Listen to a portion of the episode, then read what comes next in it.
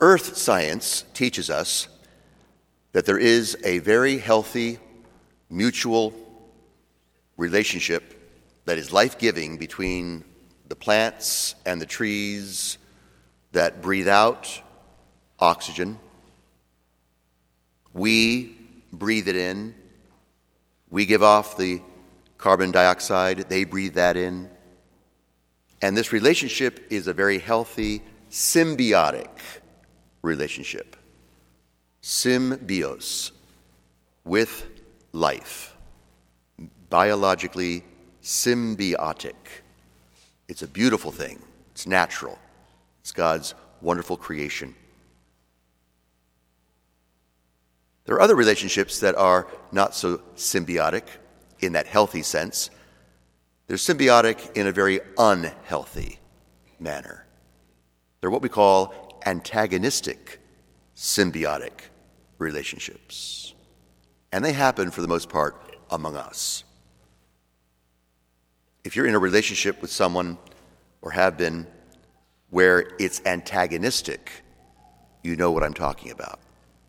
In other words, you live to live together, a husband, a wife, family, friends, children, or your neighborhood, or the person just down the door from you in your apartment building, or someone that you have to bump into all the time. Someone that's part of your life, whether you like it or not, they're there at school, at work, right in your own home and they're antagonistic towards you.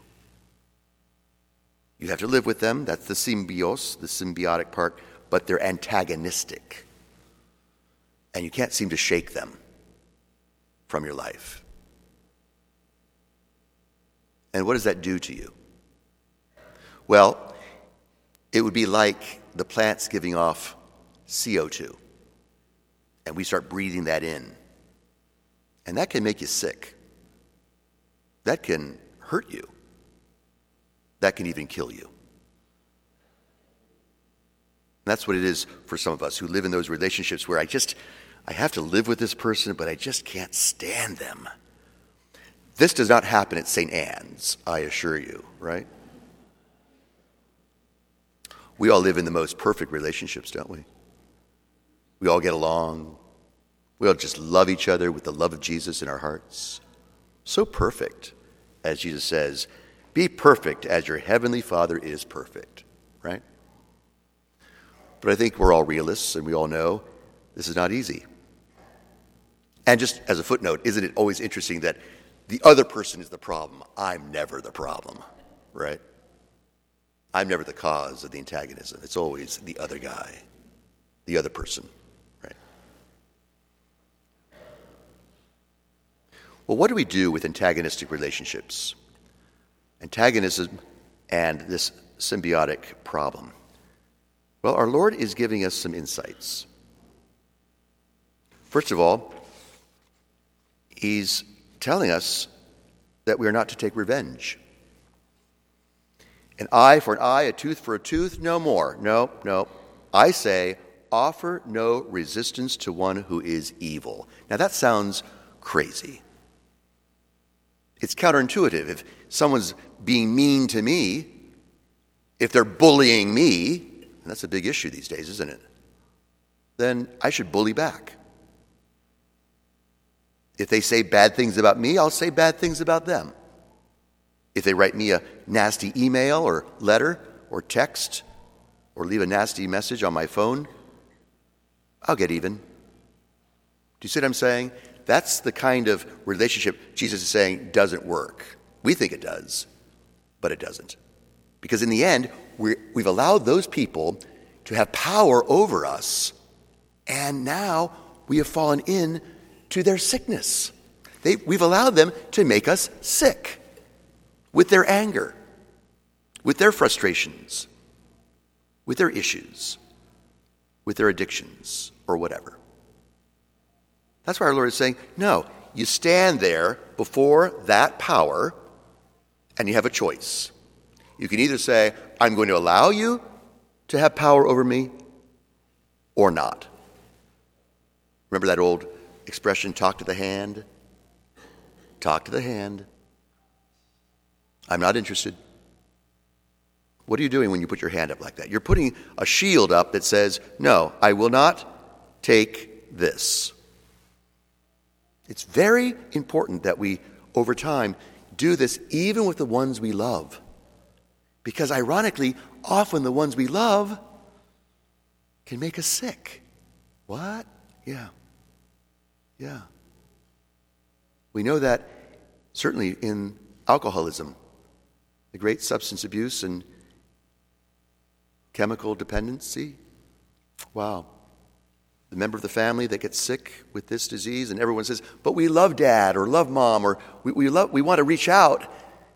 And they do, but then it gets strange, and then there's codependency. And 12 Steps with AA is a brilliant insight into how relationships can become antagonistically symbiotic. We have to live with them, but now their sickness becomes, in some sense, our sickness. We love mom and dad, and we love our children, we love our friends and family, but so often, at times, they can make us sick. If you've ever had that experience, don't raise your hand because you probably are sitting next to somebody you love very much, right? Don't give it away. But I know, and you know.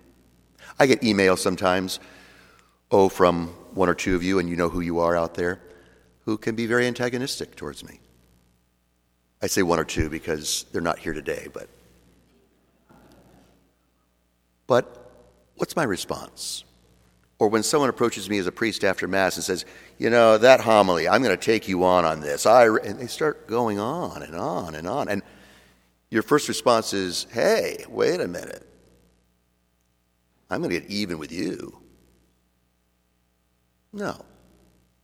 No, you stand there and you let them rant and rave.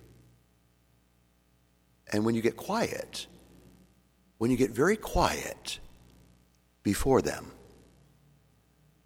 more often than not, they're going to say, Well, what's wrong with you? Don't you have something to say? Aren't you going to react to me? Aren't you going to get angry with me?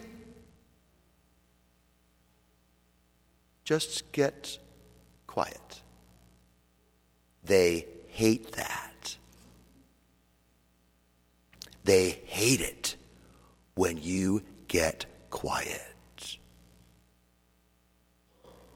Why?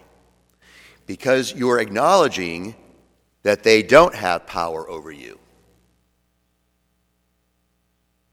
You're acknowledging that they can't get under your skin. Now, this takes time. It takes a lot of practice, but practice makes perfect, just as your heavenly Father is perfect. Ah.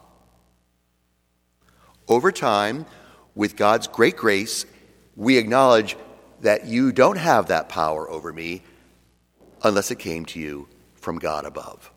In other words, friends, you and I are empowered by the Holy Spirit to stand strong before the voices, the persons, the places, and things that get us, draw us in to a sickness of those relationships that are very dear or necessary, and we want to have some control over it. But the control over these relationships is not to buy into their sickness, into their power, but to put up the Teflon hand and to say, uh uh-uh, uh no, and to get quiet. And when we get quiet, the first thing we do is pray. Come, Holy Spirit, grant me peace. Grant me peace. Grant me patience. And get quiet before that. This is beautifully displayed by Jesus himself on Good Friday and in many other cases in the New Testament. But there he is on Good Friday standing before Pontius Pilate. Jesus is totally scourged, blood everywhere, crown of thorns. In a few hours, he will be crucified on a cross. And there's Pontius who says, are you a king? And Jesus says, You say so. Don't you realize I have the power to crucify you? says Pontius. Jesus gets quiet. And then Pontius says, Have you nothing to say? Look at the antagonism. Look at the relationship. Jesus could have blown him away right there. If I were Jesus, I would have taken it right out on Pontius. Taken this crown of thorns and said, This is for you. You take your crown and give it to me. Want the blood? I would have gotten even. Now, what does Jesus do? He gets quiet. And Pontius says, Have you nothing to say? And Jesus says, You would have no power over me whatsoever unless it came to you from above, which drives Pontius Pilate batty. He goes nuts. He can't stand it. He has no more time for Jesus, so he hands him over to be crucified. But Jesus wins in the end, doesn't he? And you can too, because you can walk away from people like that and situations like that that are antagonistic. Not always easy, especially if you have to live with someone, be close to them. But you can. Over time, you begin to see through them and to see the Jesus in them who is the Jesus in you, or the Mary in them, who is the Blessed Virgin in you. You begin to look at people as icons of the image and likeness of God. And over time, I'm telling you, it does work if you practice this. You begin to pity people. You begin to have that compassion.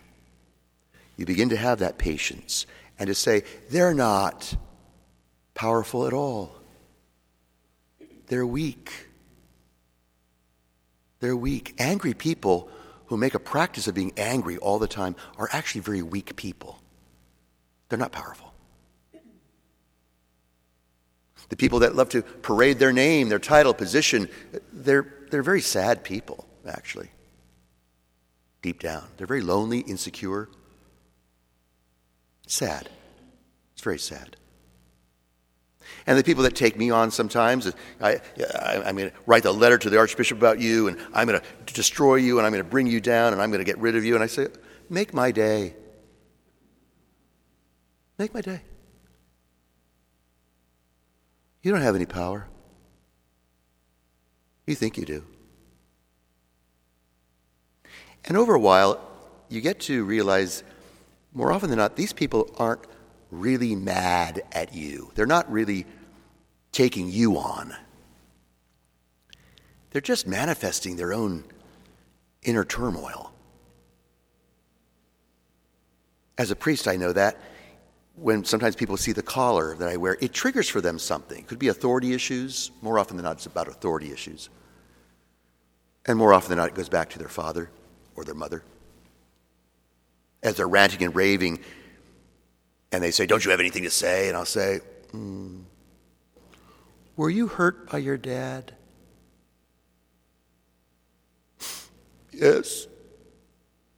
And they break down. They're not taking you on. There's something else going on. But if you allow them, they will make you sick. And you'll take on their problem. And that becomes the antagonistic, symbiotic relationship. Their power you've allowed to make you sick. Now you're sick and make them even sicker, and it's called mutually assured destruction over time. Which is why a lot of people have to walk away from those relationships if they can't learn how to manage the power struggle. And throughout his life, our Lord often had to just simply walk away from these situations. In fact, we're told after the Pharisees and Sadducees were trying to tr- entrap him with his speech and, and this and that, and then all the miracles, and people were clawing at him Jesus, Jesus, more, more, more. He, he just said, I've got to go to the desert. I, I, I have to get out of here. And he would leave. He would not walk away mad, he just walked away. Don't walk away mad, dear friends. Just walk away. Because sometimes you cannot take this stuff on. Sometimes it's just too much.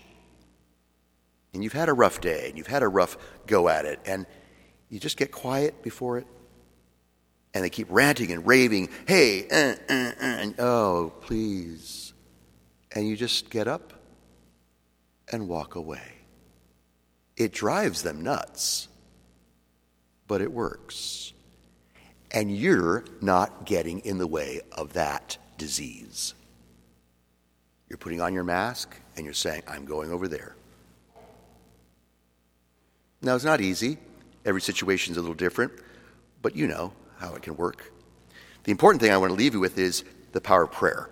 In those moments, get quiet and pray to be empowered by the Holy Spirit to be patient, to say less is to do more. Say less is to do more. And not take them on if you don't know how to do it years ago at St. Matthew's Cathedral, I remember preaching, and this guy came down the aisle. It was a packed church, and we didn't have good ushers like we do here and for security and safety and vigilance, but this guy was on drugs and just wild. He came down that aisle with this big baseball and this bat. I thought he was ready to, you know, play ball. And he came down that aisle and he started winding this ball up. He was getting closer and closer and closer right there, and he stood right outside the sanctuary, and he was ready to just belt me with this ball.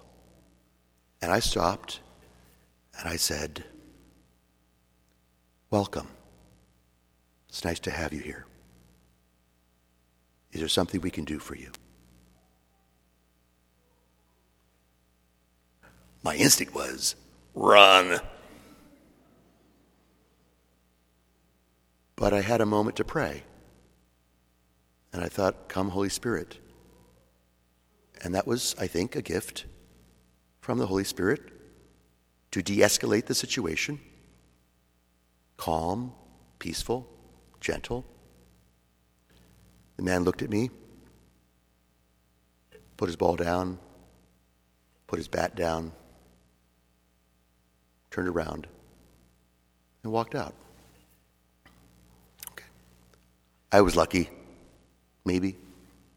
Or maybe it was just a moment of my recognizing that some situations I can't control, but I'm going to call upon the power of God, the name of Jesus, ask for some angels, especially St. Jude, for desperate cases, and it might work. In fact, it does work. So I just want to leave that with you today that our Lord is asking us to love our enemies in this very sophisticated way. You get an insight into antagonistic symbiosis, you know what I'm talking about. And it can work. And then again, as he often does, he walks away not mad, he just walks away.